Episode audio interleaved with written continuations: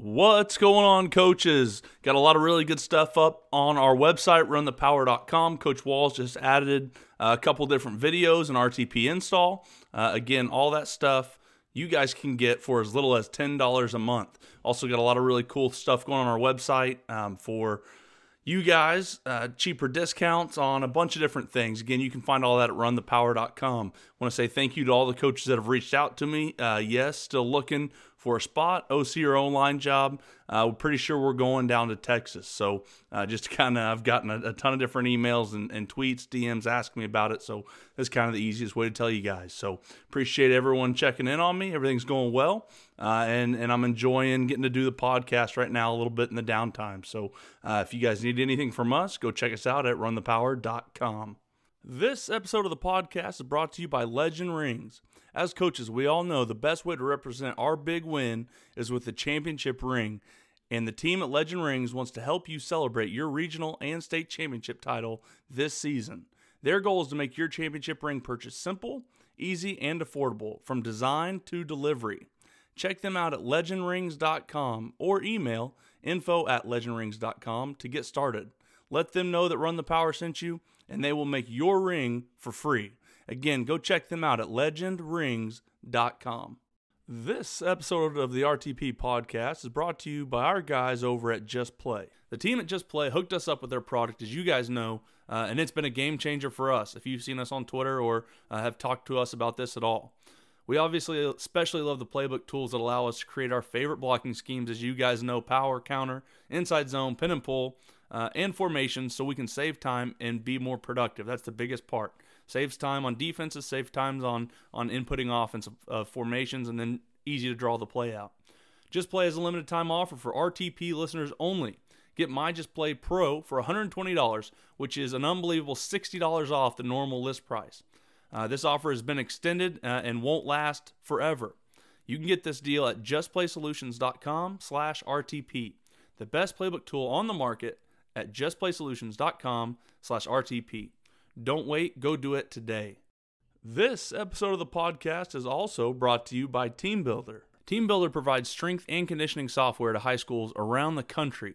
Whether you write your own programs, have a full time strength coach, or need training programs, Team Builder can make your program better. Right now, Team Builder is offering a 10 week off season football training program with a two a day speed and agility program. This template even comes with videos from some of the top SEC strength coaches that will show you how to run your weight room. Visit their website and enter the code RTP to get the off-season football training template and start your 14-day completely free trial at teambuilder.com. Again, enter code RTP at teambuilder.com, which is team b u i l d r.com. On this episode of RTP brought to you by Legend Rings, we talk with Jason Mohns. Coach Mohns is the head coach at the powerhouse Saguaro High School in Scottsdale, Arizona. Listen, we talk with Coach about his awesome football journey through the youth league at Saguaro, ending up as the head coach. We also talk about his explosive offenses and how they were able to learn from some of the best coaches in the country to adapt and change on a yearly basis to highlight the talent they have year in and year out. You can follow Coach on Twitter at Coach Mohns. Hope you guys enjoy.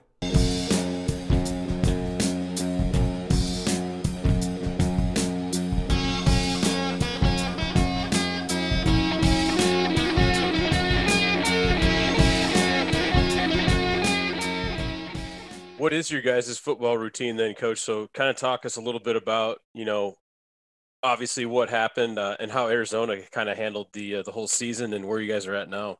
Well, I mean, it was a it was a crazy year. I mean, it went all the way back. I mean, we're coming up on like a full calendar year of of of this stuff affecting us. I mean, we mm. it was like I want to say mid February um, or early March, uh, right before our spring breaks. We kind of started kind of started hearing about it, and we went on spring break and then never came back. Um, they they shut us down like a couple days before we were supposed to come back from spring break. So all of our winter workouts. We we do a thing called Zero Dark Thursday in the winters where we bring the kids in at at uh, at six in the morning on Thursday mornings and put them through like a kind of like a boot camp style workout. We do it for six consecutive weeks. So we got shut down for that, and then uh, and then uh, you know obviously we went virtual school. Our spring ball got shut down, and uh, summer summer was all was all screwy. I mean we we had to be in groups of ten or less on the field. We couldn't use our own weight room. Um, it was just like just one thing after another. Some summer team camp. We usually take our kids to California, um, stay uh, stay four nights at Cal Lutheran University, and um, do like a real good team camp there. That got shut down. It was like it was just one thing after another. So it was frustrating. That, the biggest thing that was frustrating for me was our state association.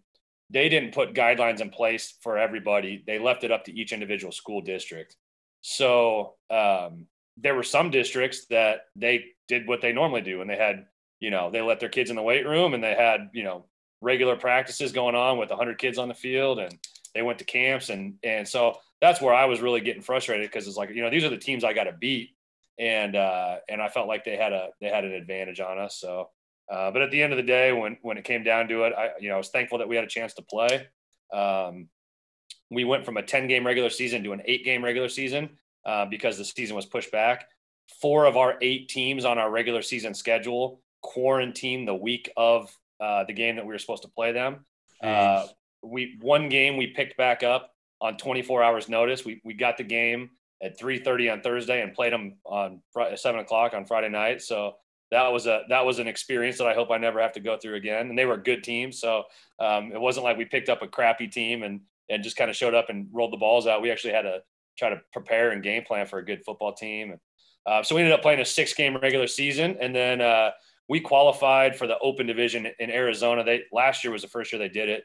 They take the top eight teams, regardless of your classification, um, into a into a separate playoff bracket. So uh, we qualified as the third seed, and really felt like we had a good draw. And um, we're going to have a chance to to try to get payback on on the team that beat us uh, by a touchdown early in the year um, in that game on ESPN. And uh, it just, I guess the day it was Thanksgiving Day, and uh, we were supposed to play the next day, and we had uh, a third positive case over the span of 14 days. That was a rule. If you had three people in your program that were either positive or symptomatic, um, it was an automatic eight day shutdown. So uh, I had to bring my team all together on Zoom on Thanksgiving morning and tell them that our season was over. So it was uh, it was a hell of a year. Um, a lot of stuff. I mean, we've played for a state championship seven years in a row prior to this year. So 14 game seasons. We only played six games, and I felt like we played 32. You know, it was just it, it just it was from all the way back to last winter, last spring, and, and all the changes and adjusting and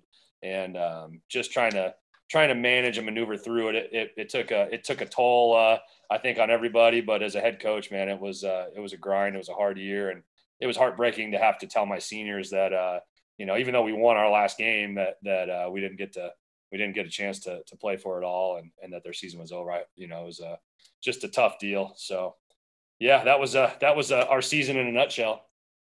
Yeah, I can't imagine. You know, like you said, the the weight on a head coach have to call their whole entire team um, when they think they're going to play in a couple of days, uh, and, and, and your staff. I mean, you had to let your staff know, the kids know, uh, and and I can only, you know, as tough as it was on you, I can I can only imagine how tough it was, like you said, for those seniors that that you know we're we're going to continue that tradition you guys have had, uh, and then uh, through you know no fault of their own, uh, don't get to play in that game. That's, yeah, you know the thing is like, and that's what the hardest part about it was, and I and I and I tell people, you know, I'll, I'll have another I'll have another team. You know, I've I've got another team next year, and those seniors they don't they don't they don't have another team they don't have another year you know the the, the lucky ones that that had the chance to go on and play college football you know they'll, they'll get to play some more football but the majority of them won't and so that was the that was the thing that really broke my heart and that was really the hardest thing for me to to to uh, to to process was it, it was I, I, never really felt like it was about me. I, I felt worn out. I, I felt you know I mean there was times you know you, nobody ever says they feel sorry for themselves. There was a couple times I felt sorry for myself. Like man I'm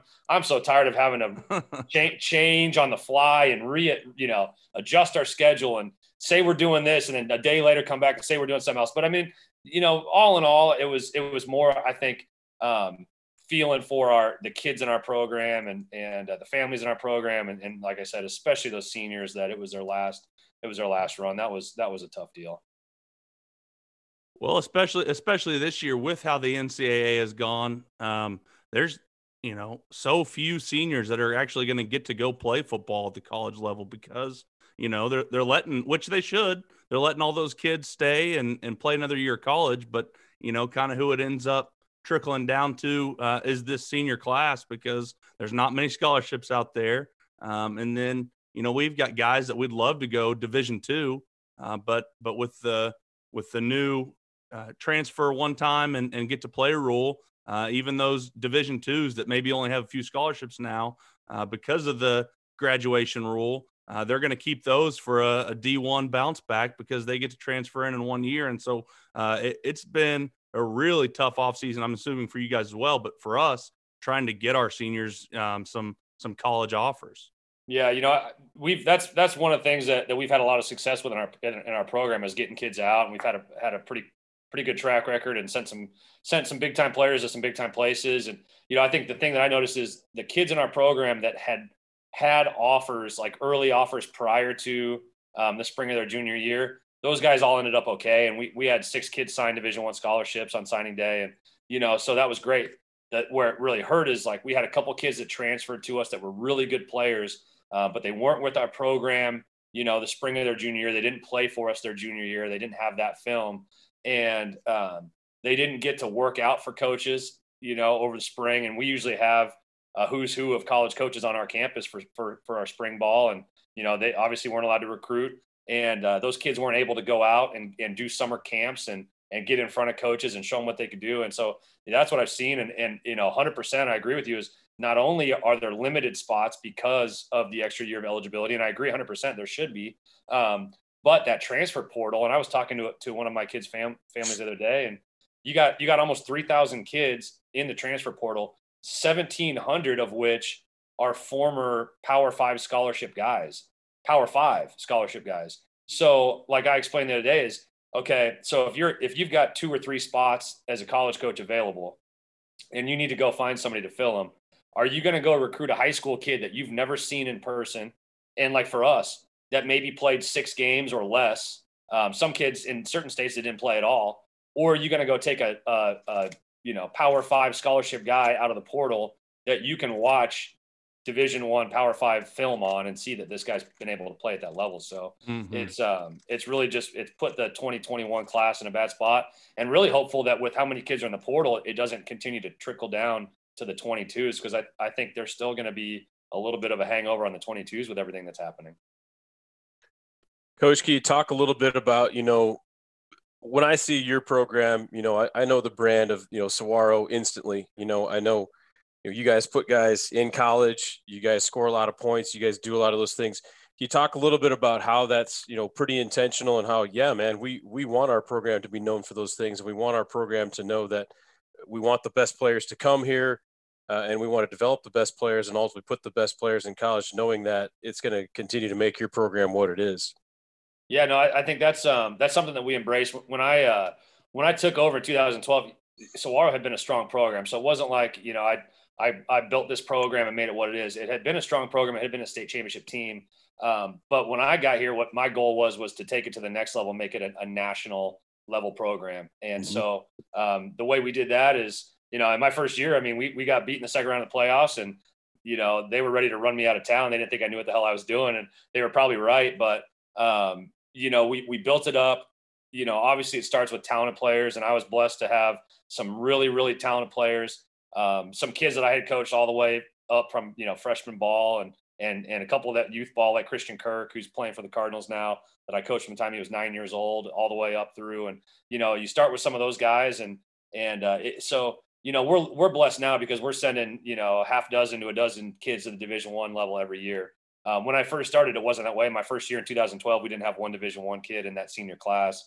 Um, then the next year i think we had two. And but when you have one um, you got to make sure that that you do everything you can to get that kid as many opportunities as possible and uh, and and really you know prom- promote it and make it make it like hey you know um, I, I, know there's some high school coaches that say it's not my job to get my kids recruited and you know, if you're good enough, they'll find you and all that. Well, yeah, to a certain extent, but I think as much as it's your job to, to win football games and, and, and grow these young men into, into, uh, into, into strong character young men that are going to be good husbands and good fathers. I think at the same time, you have to understand that these kids have goals too, and they have aspirations to play football after high school, and they and and and you have to consider that, and you have to you have to make that a priority too. So that's something I've done is when I've had those guys that I think have that ability, I've really tried to to to do everything I can to help them to create opportunities to get their film in front of coaches, to stand on the table and beat my chest and not take no for an answer. And um, you know, you just you just try to find one opportunity, and once you get the first one, you, you, use that opportunity to try to create some interest in a couple other places and try to create that snowball effect. So um, yeah, that was it. We just said, you know, we want to I, I want to make Saguaro a national program. We want to play. Um, we want to play out of state big time teams. And, and so I think in 2015 was our first year we played um, uh, Gardena Serra High School from LA, which is a, a, tremendous Southern California school. Got the opportunity to play on ESPN out in, in uh, Colorado against Valor Christian. Um, and we played on the the, the Geico uh, kickoff uh, classic game and uh, and had success. Won both of those games. We had a tremendous football team that year and and uh, really represented ourselves well. I think since that point we've played uh, two out of state opponents every year, uh, except for this past COVID season. We had two two out of state opponents scheduled, but obviously with everything going on, we couldn't play um, out of state. But I think that was it. Yeah, we wanted to we wanted to have a national program. We wanted to attract players to a school. We're we're a we're a smaller school. We've got 1,300 kids. It's a public school, and you know we have to compete with schools like you know Chandler High School, who's been a, a top 10 national program the last couple years, and they beat us by a touchdown in the Open Division championship game last year. Um, you know we got to compete with these schools that have 4,000 kids, and and uh, the way we wanted to do that was by by having a program that was attractive to families that you're going to come in you're going to get coached up. Uh, you're going to get loved up. You're going to have a great experience and be part of a brotherhood that that's uh, that's special. And you're going to have a coach um, and, and coaches that go to bat for you and, and, try to help create opportunities and and and uh, and take pride in trying to get our guys out to the next level. And it's it's been a really good recipe for us. We've we've been able to attract kids to come to our program that you know they're choosing between the top three or four uh, programs in the state, and they choose Saguaro because you know they, they they like what it is that we're all about and what we have to offer and what we do for our guys. So coach we kind of jumped right into it but but um you know kind of how we normally started is you know learning about your background and your journey to where you are. So we're going to kind of you know kind of take it back a little bit but obviously we know where you are and, and the success that you guys have had past seven or eight years and and you know you took over and, and so uh, but how did you get to that point uh, you know from from playing days uh, to coaching to now where you've made that leap well, you know, it's it's kind of a funny story. So I, I grew up around the game of football. My dad coached college and pro football. Uh, my parents uh, divorced when I was really young, so I didn't I didn't live it day to day. Um, as a coach's son, I, I, think I was like three or four years old, but um, I spent a lot of time around it. And uh, you know, his first first coaching job, he, he coached defensive line at Oklahoma State. Uh, the D coordinator his first year there was Bum Phillips. So that was before I was born. Um, then he then he coached uh, at Arizona State for Frank Kush, and um, you know, ended up having a career in the NFL. Was with the Kansas City Chiefs for a while, and I've got I've got pictures of you know being five years old and and being uh you know on the field at Arrowhead Stadium. Um, you know, was on the on the sideline for uh, for two Grey Cup championships in the Canadian Football League uh, when he was with the Toronto Argonauts. And uh, my, my first uh, taste of champagne was was out of the Grey Cup in 1996. Uh, Doug Flutie was a quarterback, and um, they, they I think they beat Edmonton uh, it, it was Ed Hamilton. It was like they call it the Snow Bowl. It was an awesome experience. So I grew up around the game. I grew up um, around coaches and all that. I had zero aspirations of of, uh, of coaching football. I played youth football all the way up until high school. Uh, I played um, travel baseball, basketball, all that stuff. But my my my best sport was hockey.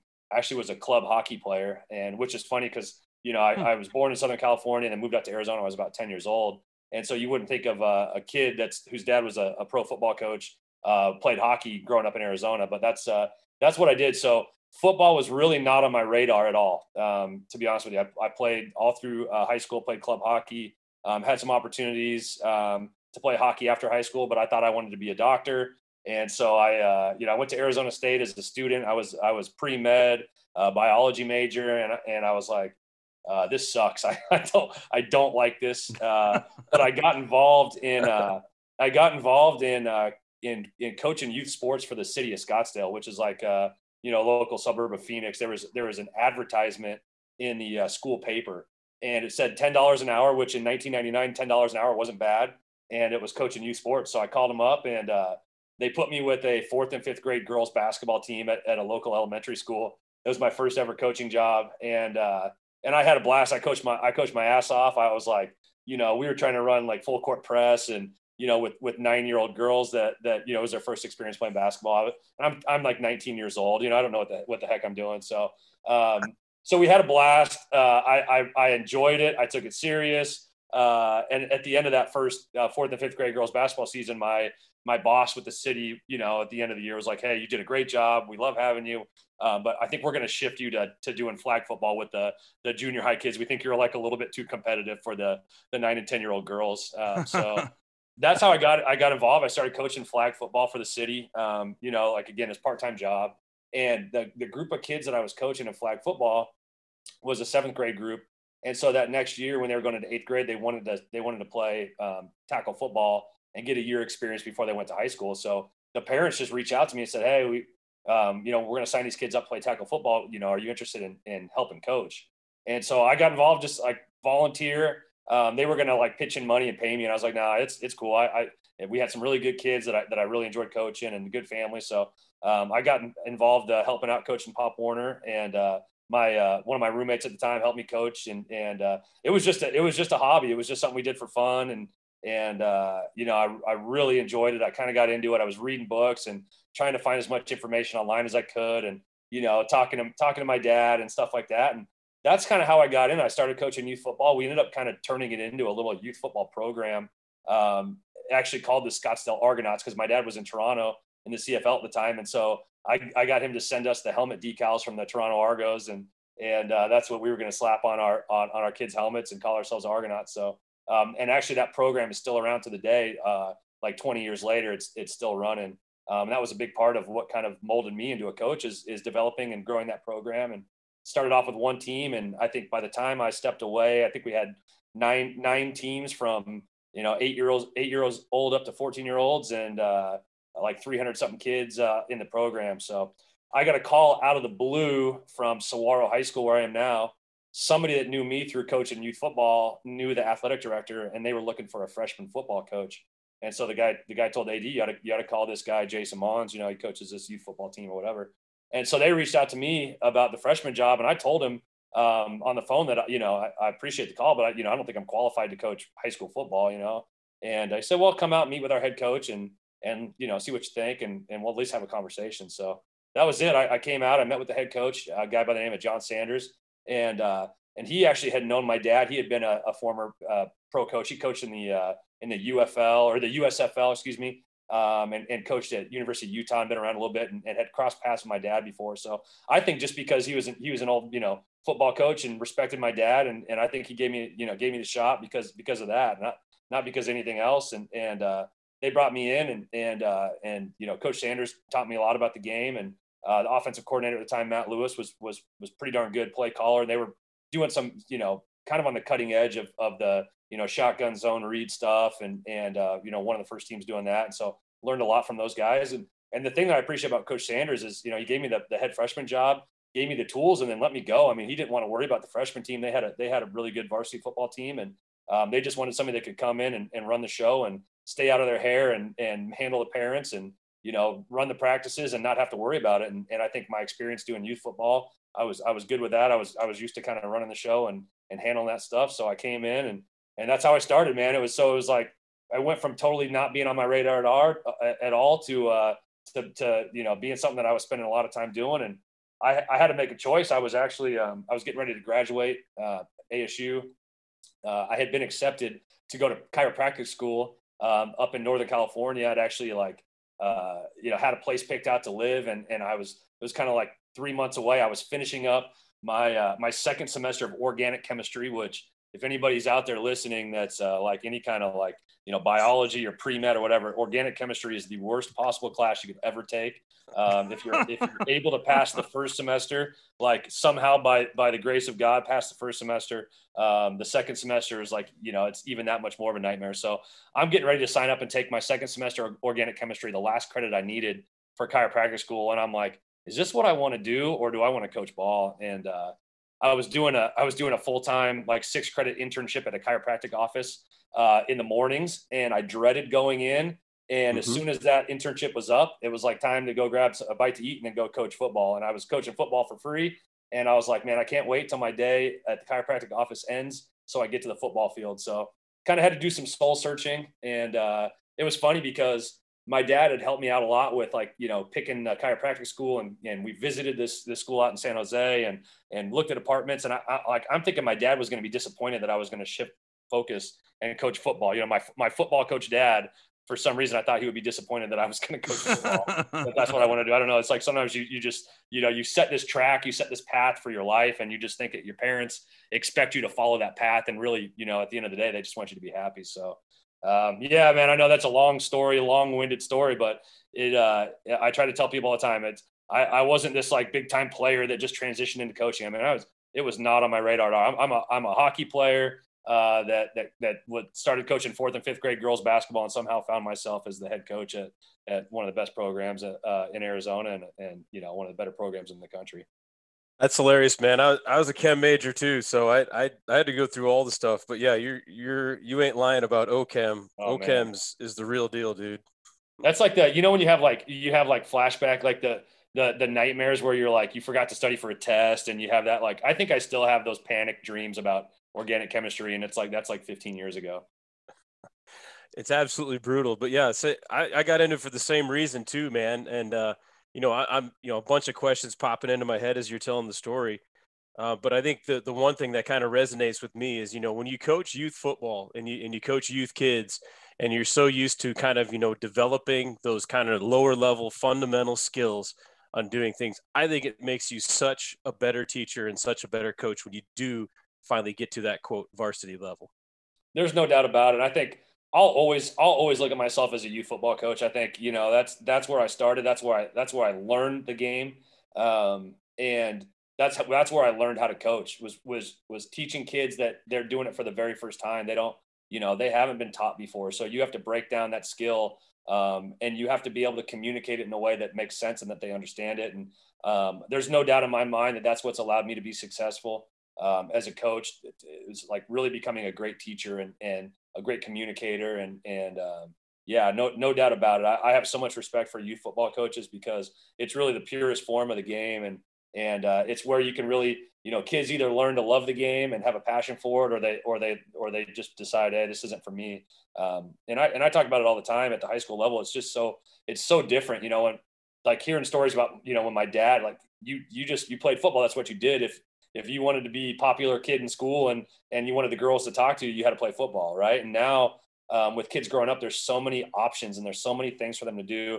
Their social status is not um, built around you know what sport they play or anything like that. So you really have to create an environment where where kids enjoy being there and they and they want to be there and it's fun and and they feel appreciated and and um, you know I think that's I think I've been able to do that at Saguaro because at the youth, at youth football, it's the same thing. They don't have to be there. You know, they, they're doing it because it's fun. They want to learn the game. They're excited to be there. And you have to kind of, you have to, you know, be able to keep that, that, that passion for them. So yeah, there's no, there's no doubt that, that those experiences I had coaching, um, coaching youth football has, has allowed me to build this program up and, and really, you know, been the, the, the foundation for what we do here at Saguaro. I think too. I mean, I see uh, you on social media a lot as well, and like I said, I, I, follow from afar. I get to lurk a little bit, but you know, I'm always so impressed, like with the the fanfare and the the support you give to like your sophomore program, you know, and your JV programs and things like that. I, I think that's another thing that also sets you apart. You know, knowing that that's the foundation, knowing that a lot of times it's it's not the glorified, you know, part of of varsity football. Those guys kind of get forgotten a little bit it's super cool to see those big time programs that really really take pride i think in those quote lower level units. Yeah i, I appreciate that. No it's um i mean i was a head freshman coach for three years. I the, my wednesday nights when i was a head freshman coach those were more important to me than the friday nights were. I mean i put everything i had into winning on wednesday nights. So um, you know I, I understand how those guys feel. That's you know that's that's their that's their big game. And and our freshman coaches put a ton of work into it. Um, you know our, our kids and our families are committed to it and they're they're doing all that. So, you know, as, as, as much as, you know, a high school football program ultimately is about the varsity level winning games, um, man, if I think if you're a competitor, I know for me as a head coach, I want to win. I want to win uh, Wednesday night, Thursday night, and Friday night. You know, I I, I take I, I take pride in that, and and uh, and I try to find coaches that that you know they don't look at it like oh it's freshman ball. You know, I, I want them to I want them to put everything they have into into into trying to win games. And you know, it's not all about just winning at all costs. We're going to do it the right way. We're not going to sacrifice doing it the right way um, just to win. But um, we we want to build that competitive attitude into our program. I, I think you know when when when we talk about and I talk to my kids like, hey, if you come through this this football program, there's there's certain things that I want you to take away from it, and and one of the main ones is is learning how to be a competitor, and I think that starts early. You know, it's like I want my I want my ninth graders running out there on Wednesday night knowing like this is important. This this means a lot to our whole program. And uh, I think our whole program's embraced it. Our, our varsity kids, they come out and watch games on Wednesday night. They get fired up. You know, they'll retweet highlight videos of our freshman kids and stuff like that. I mean, it, it's like a whole program pride type thing. And, and uh, you know, I, I, love it. I think it's awesome. And I think, I think Arizona as a state um, really takes pride in the lower levels. I mean, we have, they, they get media coverage. We, we have, we have guys that, that come out and, and uh, and they cover games and they hype it up and they talk about the freshman game of the week and things like that. It's I think it's kind of cool. I mean, it gets it gets the hype uh, going and and rivalry games going and and and it's like then those kids carry it over for you know for four years uh, of these big games that they've been playing since they were you know 14 years old.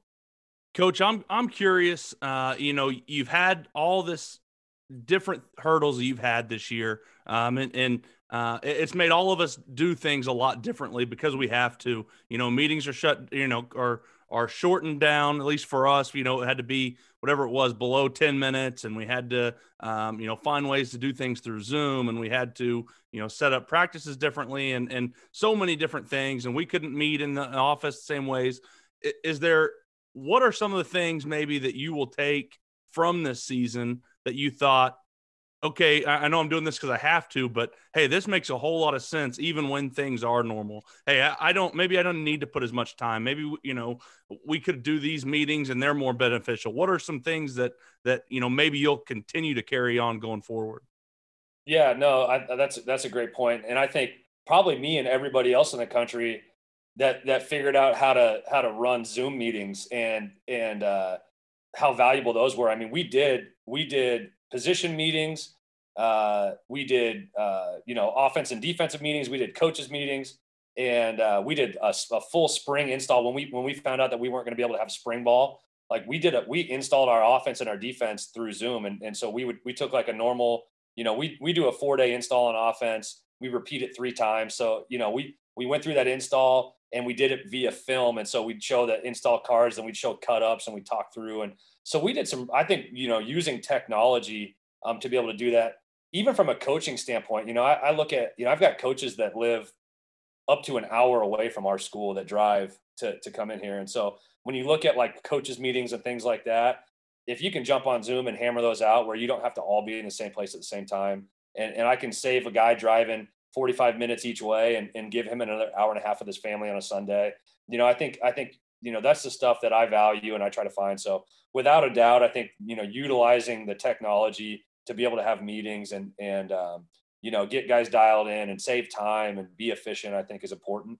Um, the flip side is don't just meet to meet. And I think you know I I know I talked to some guys and I we got to a point where like we're we're freaking zoomed out, right? Like we just right. we, we had way too many Zoom meetings and and so you know you don't want to overdo it because you know you can you can lose guys that way too. But I think if you do it the right way and you're efficient about it and and you're not just calling meetings just because you can, um, but but because you you actually have a purpose. And there's nothing wrong with having a 30 minute quick install that doesn't have to be an hour every time.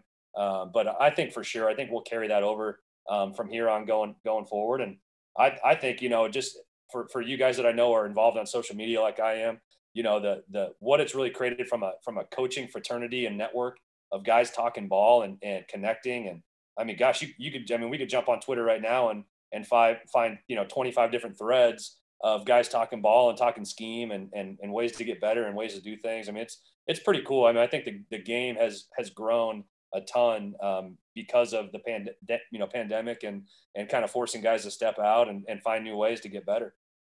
I couldn't agree more with that, coach. That was actually going to be kind of, you know, my next question was, you know, kind of asking you, you know, how, how has your kind of offensive mentality, your offensive philosophy, you know, maybe evolved you know, probably even in the last, you know, few seasons. You know, obviously, you have a ton of skill players.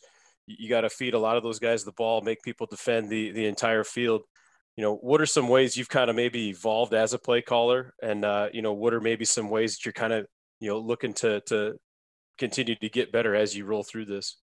Yeah, you know, it's it's interesting. I'm gosh, sometimes you almost feel like you devolve a little bit. Like you know, I, I, think the, the, the longer I go, the, the more I, I, I feel like um, less is more a little bit. And, you know, I'm always constantly learning. I want to, I, I want to continue to learn and expand. Um, you know, we went from, from running a lot of different schemes, um, you know, to, to running fewer schemes really have become more predominant. I know I'm on the, I'm on the damn run the power podcast, but we've really become more of a predominant inside outside zone team. Um, and you know, I think a lot of it is personnel too. And so you really want to know what you do. I mean, and don't get me wrong, we're going to run GT and and uh, and GH counter. We're going to run our one back power and power read and stuff like that. But um, you know, I think it's it's you really, I think you have to tailor what you're doing to your personnel. I think that's the biggest thing is really understanding who you have in your system and like you know this last year was the first time I've ever used a two quarterback system, and it was because you know, we had a young a younger guy, you know, going into his junior year that was that was inexperienced, um, that didn't have a normal offseason, didn't have spring, didn't have summer, didn't have a lot of stuff, and and we had an experienced kid coming back that was more of our runner and could do some more of the power read stuff and and uh, and read option game that we like, and and so finding ways to utilize those, but really trying to build the script around what those guys do well and and and the personnel that they have around them. I think that's the that's the biggest thing is is really understanding who you are, you know, what your identity is. And, and that's why I always tell people like we probably start slower than than most teams um, because I'm I'm always at the beginning of the year trying to trying to find the identity of, of what we're going to hang our hat on. And then as the year goes on, we really hone in on those things and really dial in.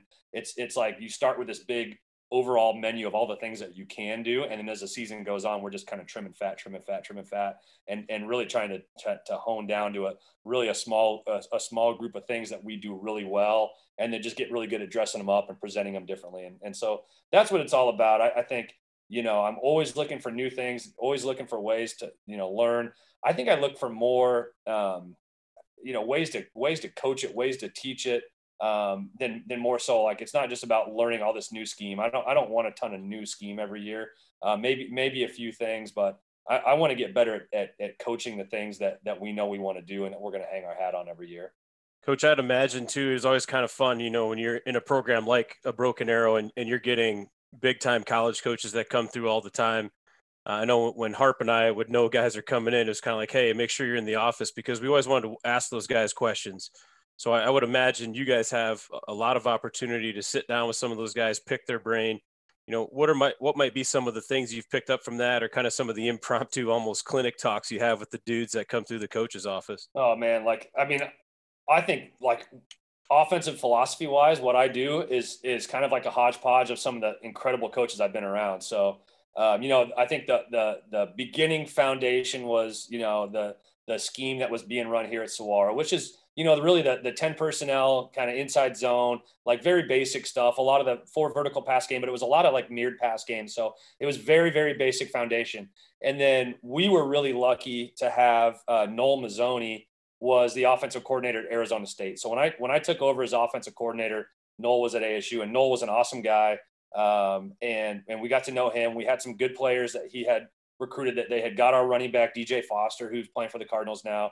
And so, you know, when when you've got a good player, um, you know, they're, they're to, they're always going to treat you well. Right. And so, you know, I think we've been blessed because we've had good players. I, I like to think that, that I'm a good guy and they, and they want to do it out of the goodness of their heart, but I'm, I'm not too naive to realize that it's like, yeah, it, it helps if you've got, you know, Christian Kirk or Kelee Ringo, or you got guys like that. They, they, they definitely go out of their way to talk ball with you more when you got those guys. But Noel was awesome. I mean, we, we sat in the office and it was before he had his end zone system that he was you know, kind of just the the beginning of him kind of thinking about doing that. But he really helped us a ton, and and so you know, a good portion of of of you know what we do is stuff we got from him, and then you know we got to know Scott Frost when he was offensive coordinator at Oregon, and uh, you know I don't I don't want to get Coach Frost in trouble, so I, you know I won't disclose, but like you know one time he was out here playing golf, kind of on vacation, and we were able to convince him to to come sit down and talk some ball and get on the whiteboard and and go through what they were doing. So you know, we got a really, you know, some really good stuff from them. And then I took, I took myself um, at the time, my receivers coach, David Marsh, uh, who's now the, uh, the OC at uh, Texas Southern. You guys, you guys may have connected with Marsh on, on social media cause he's pretty active too. Um, and, and our O-line coach. And we went and, uh, and we worked a big cat camp at Auburn and, uh, and we got to, to hang out with, uh, with the offensive coordinator at the time, Gus Malzahn. And uh, and they they set us up with a lowly quality control assistant named Eli Drinkwitz, um, who now happens to be the the uh, head coach at Missouri. Um, and so we spent the whole weekend hanging out with Eli, and it was it was it was it was cool because you know when you go there and, and Gus was awesome. He would come pop in every couple hours and and put something on the board. Um, but Eli hung out with us the whole time, and uh, and it's like you know he was fresh out of high school. It was his, I think it was his first year there. He, nobody knew who he was. He wasn't like an important guy walking around, uh, but he knew Gus. They had a relationship. Gus obviously valued him, and you could tell right away, like this dude is really sharp. Like he does, he doesn't, he doesn't look like you know the the the ex quarterback. You know, like Scott Frost is six three, like big good looking dude, jacked up, and you know he looks like he just finished playing football or could still play football. You know, Eli looked, you know, he looked like you know a guy that was had been coaching high school ball, but man, you get on the board with him and it was like, all right, this dude's sharp. And we learned a ton. So a lot of our, a lot of our gap run game, um, you know, power and counter game was stuff that we got from what they were doing there. And I, I think that's still the basis of how we run our, our gap scheme is stuff that we got from, from, uh, from Eli and coach Malzahn there. And then, um, gosh, I was blessed to have uh, a really, really talented quarterback named Luke Rubenzer um, that at one point was the, uh, the all-time national career completion percentage uh, leader. Um, and he passed like guy like Peyton Manning and guys like that that he passed his senior year. Um, and he uh, he was recruited by Tony Franklin at Cal when Tony was the offensive coordinator there. And Tony and I really hit it off. And uh, after after Luke finished playing his senior year, Tony asked me to come out and speak at his uh, Tony Franklin System clinic out in Nashville. It was the first ever coaches clinic I did, and uh, it was crazy. I, I, didn't know what I was getting into. Uh, but there was like 500 coaches there, and it was a, I had never done a clinic before. I ne- I'd never done a clinic for like 10, you know, youth coaches, let alone 500 high school in, in small college guys. So, um, but you know, Tony asked me to come out and and uh, talk about kind of our quarterback run game and some of the stuff that that we had done with Luke, because Luke was a dynamic athlete, and so I got to hang out and sit around and, and be there for the whole Tony Franklin clinic and seminar and learn all learn all of Tony's stuff, and we built a friendship. And so I learned a ton from him. And so, you know, it's just over the years I've been able to connect with these these phenomenal coaches. Um, Coach Clay Helton at um, at USC um, when they were recruiting Christian, you know, uh, Coach Sark was the head coach. Coach Helton was the OC, you know, and, and Sark's offense. You know, I was watching Alabama last night, and a lot of the stuff that they were doing back then, they're still doing now. And um, I got incredible stuff. And so, you know, if you put on our film, it's like it's it's just a hodgepodge of all those guys and the stuff that they do and the stuff that made sense to me, the stuff that I really liked and and kind of have created it, you know, and built it into our own scheme and and uh, yeah, I've I've been so blessed. I mean, I, there's no doubt about it. I've been spoiled to be in the situation and be around the guys I have, and that's a small. That's just such a small sample of some of the guys I've, that we've been exposed to, and um, the guys that we spent time around and learned from. It's it's uh, it's been pretty cool. And and I think the thing that's awesome too, and I know you guys have seen it, is these guys are they're real dudes. They're football coaches. A lot of them coached high school ball, or, or their their dad was a high school coach, or and and they've always been um, you know willing to share and spend time, and they don't hold stuff back. And um, I mean that's really everything I've I know I've learned from somebody else. I, I you know I, none of us have, have invented anything. It's just it's a it's a great network of guys that are willing to share and help each other. And, and I've been blessed to be the recipient of a lot of uh, big time coaches helping me out. Well, it's it's funny, you know, you talk about all these coaches that you have talked with, or you've gone and visited, or they've come over with you, and and it's something that you know Walls has talked about a bunch uh, to me, but and that's almost the only way I do it now is is eh, I get so much more out of you know calling up a coach and saying, hey, can we come in for a day? Um, can you let us, like you said, hang out with a GA, let him, you know, kind of you know blow through the playlist let us sit down and watch. Uh, i got to do that my second year being a high school coach and and the massive amount that i learned more than you know i'm sure there are great coaches clinics out there but it, it was just such a, a, better use of my time to get of our time to get to go talk with those coaches even if it was only for a couple hours but you get to go there ask those gas those gas are i think a lot smarter than a lot of people you know give those guys credit for they think of you know, that oh, just a GA, but I mean, they're completely in it. And Walls has talked about it a bunch. I mean, probably know a lot more about the entirety of of the team, maybe even than than some of the position coaches do. Uh, and so uh, I, have just learned, like you said, I've learned so much more by getting to go somewhere or having a coach come in. Or so I, think if there's any, you know, head coaches out there, I think uh, Walls. I don't know if Bixby or Jenks did it, but uh, they would end up just, hey, we're going to pay this certain amount of money, and and hey, offensive staff, who do you want us to bring in? And they'll bring them in for the weekend. Who do you want us to bring in on defense? Bring them in for the weekend, and and really, really get to ask questions and soak some things up. Yeah, no, it's it's it's it's interesting, and, and you know, I've been blessed um, with our booster club support that you know I take my staff on a trip every year, and we and we try to go somewhere new um, and visit schools out that way. So you know, last spring we were scheduled to go up to Oregon. We were going to go spend five days, um, and we are going to you know go and, and, be there during spring ball for Oregon and see them install and sit in on meetings and all that. And of course, we got shut down uh, by COVID. But the, the, year before, we went out to Austin, Texas. Um, we got a VRBO. We had 12 guys. Uh, flew out there and and you know rented a big old uh, 12 passenger van and um, and so we went to UT for three days. Um, spent some time out there. We went to A and M.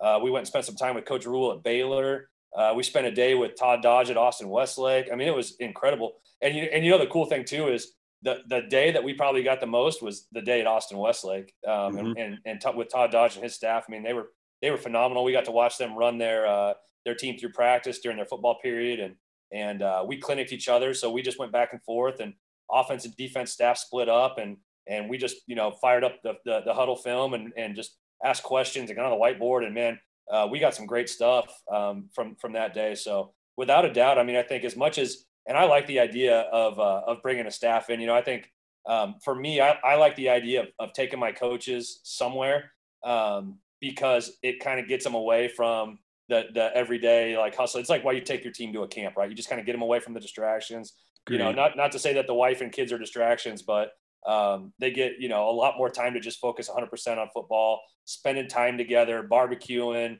um, you know, maybe drinking a couple cold ones, and and uh, and then just talking ball all day. We have staff meetings and talk personnel and, and kind of plan plan practices and things like that. It's been really good for us. But um, I tell you what, I like the idea of, of bringing somebody in too, and and uh, and and and going out and targeting. Hey, we like what this this school's doing. Let's see if we can get their you know their OC or their you know their receivers guy, their tight ends guy to come out and spend three days with us. I mean, I think that's that's phenomenal too if you can do that. Yeah, I couldn't agree more. I mean, in some places you almost have to kind of go, you know, talk to your admin. Hey, I need to get professional days. I know at Jenks, Coach Trimble was so good at that. Like, hey, we need to get these guys two, three days off, and we're going to go do this. And he'd talk about it in the same vein. You know, in education, they want us to be professionally developed. They want us to be cutting edge. You know, it was the same thing. I'm going to coach better. I'm going to be, you know, we're going to win more games. I'm going to be better in the classroom. All those things uh, are such a positive by going to these places and learning that. And then not only that, like you said, it's it's a camaraderie deal. You get a lot closer to staff. You you make those memories, and and there is no you know call or text that you could get from somebody. Hey, I got to take off. No, we're all in one spot. Yep. It's going to be you know 48 hours, 72 hours of us straight up getting things done.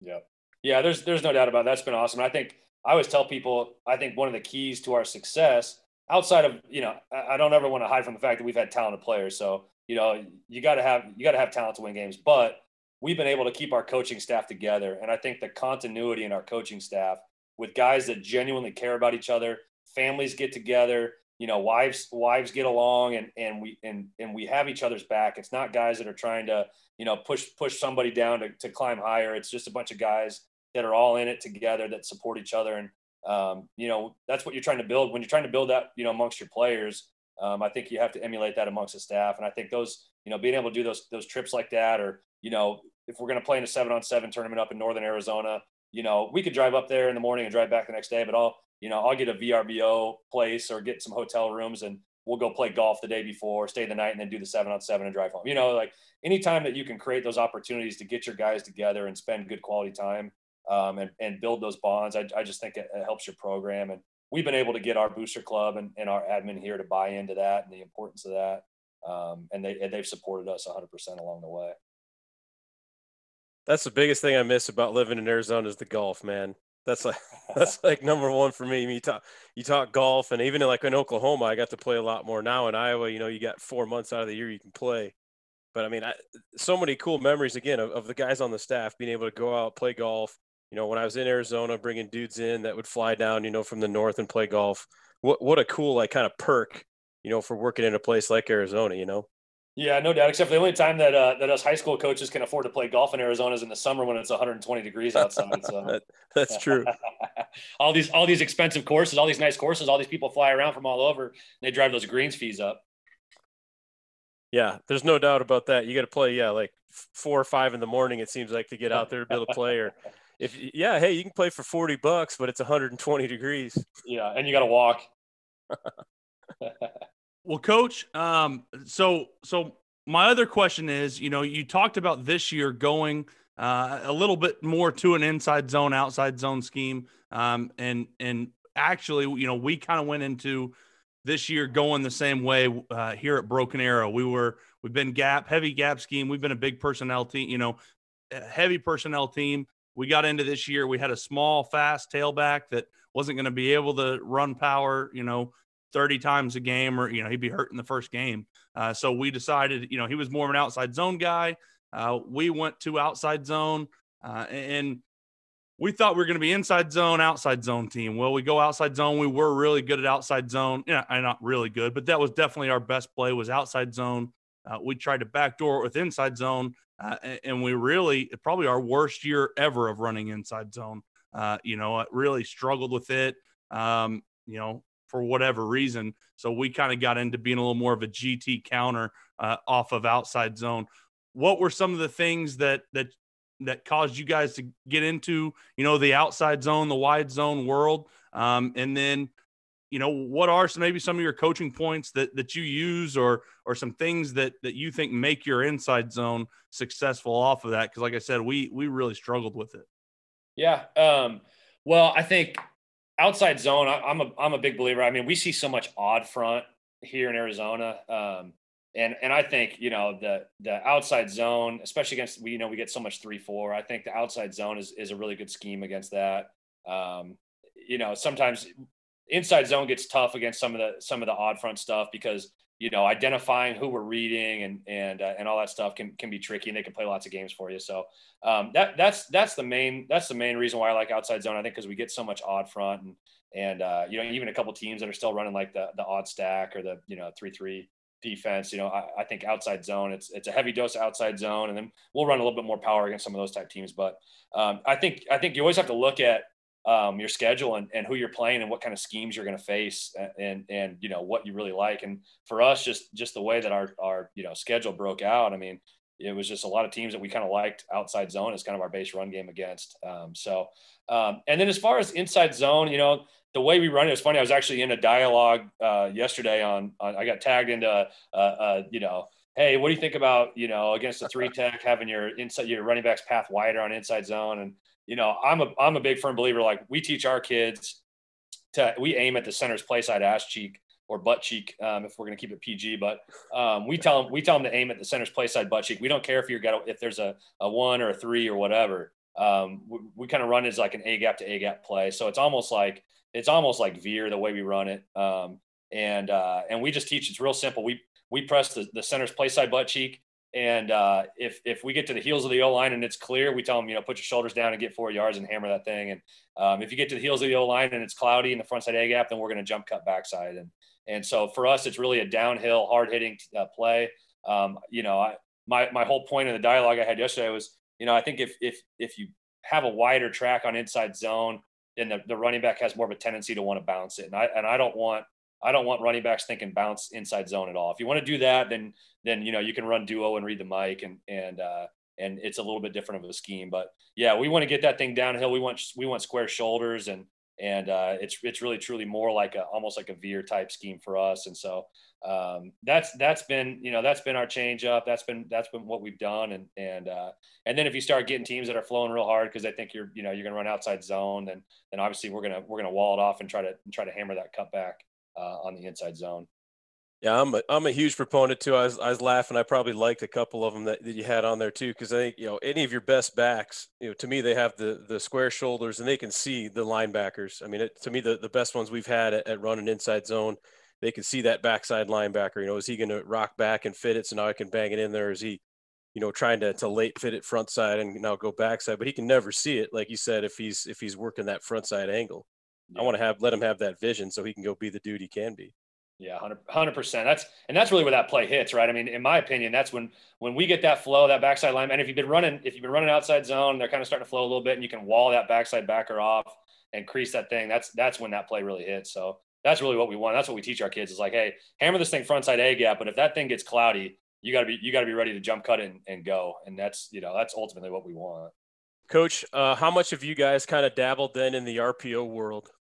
Yeah, we've been a we've been a pretty big RPO team, and I and I I credit you know my experience with getting to know Tony Franklin. I mean, Tony was one of the first guys doing it, and um, and so we learned a lot from him. So in 2015 was the first year that we started running RPOs, and um, so to me, it's it that year it was it was a blessing because uh, we had had kind of a string of really good dual threat quarterbacks, and and been a huge zone read, power read, GT like inverted GT read, and all that stuff and uh, and then we had a kid that really wasn't a runner; he was more of a pocket passer. But that option game was such a big part of our offense that we wanted to we wanted to keep the option game, you know, in our in our calls. And so learning that very basic RPO, and at that point, you know, we're a, we're a ten and eleven personnel team, and everybody was playing too high, and it was like stealing. I mean, it was you know we would we would run one back power with just just all hitch and and just you know read the overhang player, and he'd come play run, and we'd throw a six yard hitch and pick up, you know, 13 yards and,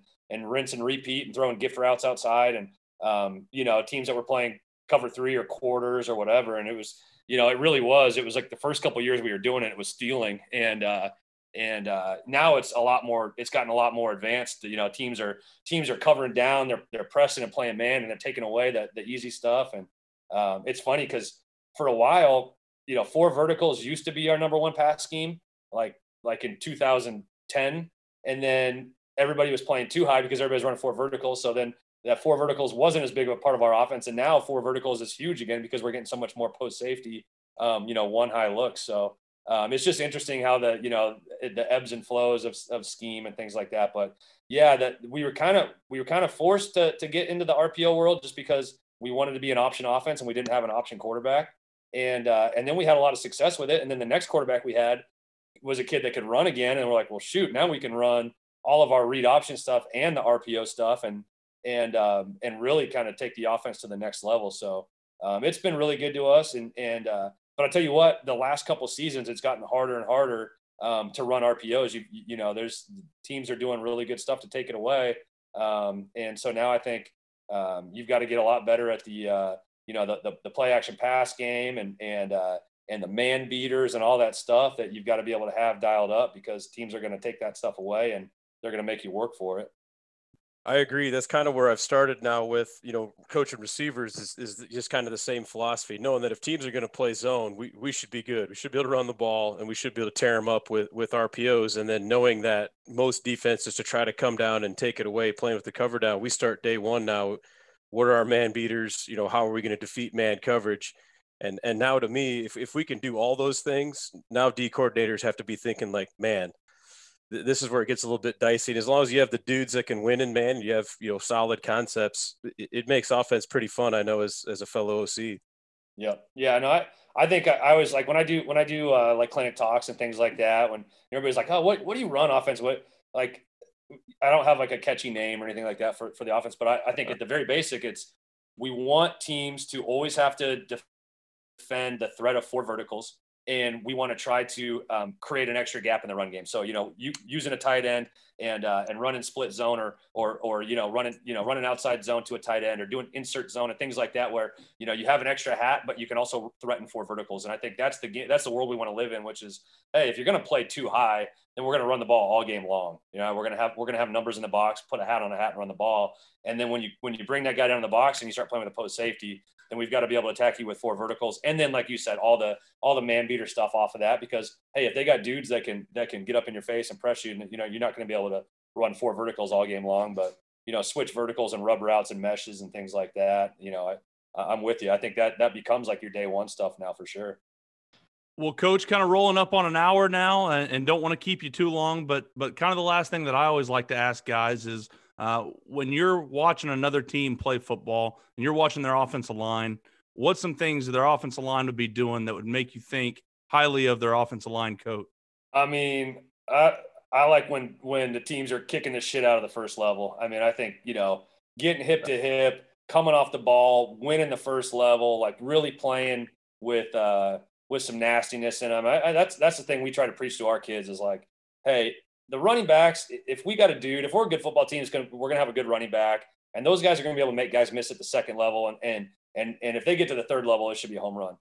We got to take care of the first level, and so that's what I like, man. I like I like when teams and you know, we, we're a two point stance team. I, you know, I don't, I know some guys like, oh, you got to have your, your hand in the ground if you're going to like, I don't think, I don't think that's the case. I just want to see guys that are coming off the ball, playing nasty, you know, getting, getting double teams at the point of attack. And, and, uh, I love watching that. And I'll tell you the other thing that I think is like poetry in motion is when you're running like GT or you're running power and teams are trying to, you know, spill it and, and you can get a really good log and, and that, that, that second puller has has got good depth and patience and can fold around and pick up the scraper. I, I think that's like the most beautiful thing. I love watching that when we do that right and and we log and and, and pull around and, and pick up the the you know the scraping backer. I think that's you know for for offensive line guys. You know for me as an offensive coordinator, I'm like man, that's that's good stuff right there. That's that's that's better than watching like a one-headed catch or anything like that. I'd, I'd rather see that all day long. And that's going to do it for this episode of RTP. We want to again thank all of our sponsors. You guys make sure and go check them out. Help grow our community by telling other coaches about Run the Power. And if you enjoy running the power, go get your shirt, long sleeve, or hoodie at runthepower.com. Also, if you have any topics or any questions you would like for us to discuss in the next podcast, simply rate our podcast and then leave a comment in the writer review section of the podcast app. This will help our podcast rating as well as it'll allow us to answer the questions you all want answered. Make sure and go check out our blog at runthepower.com. Follow me on Twitter at Harper underscore coach and Coach Walls at Coach Brady Walls. Run the Power now also has its own Twitter and Instagram, and you can find that at Run the Power. Hope you guys enjoyed this one. Talk to you soon.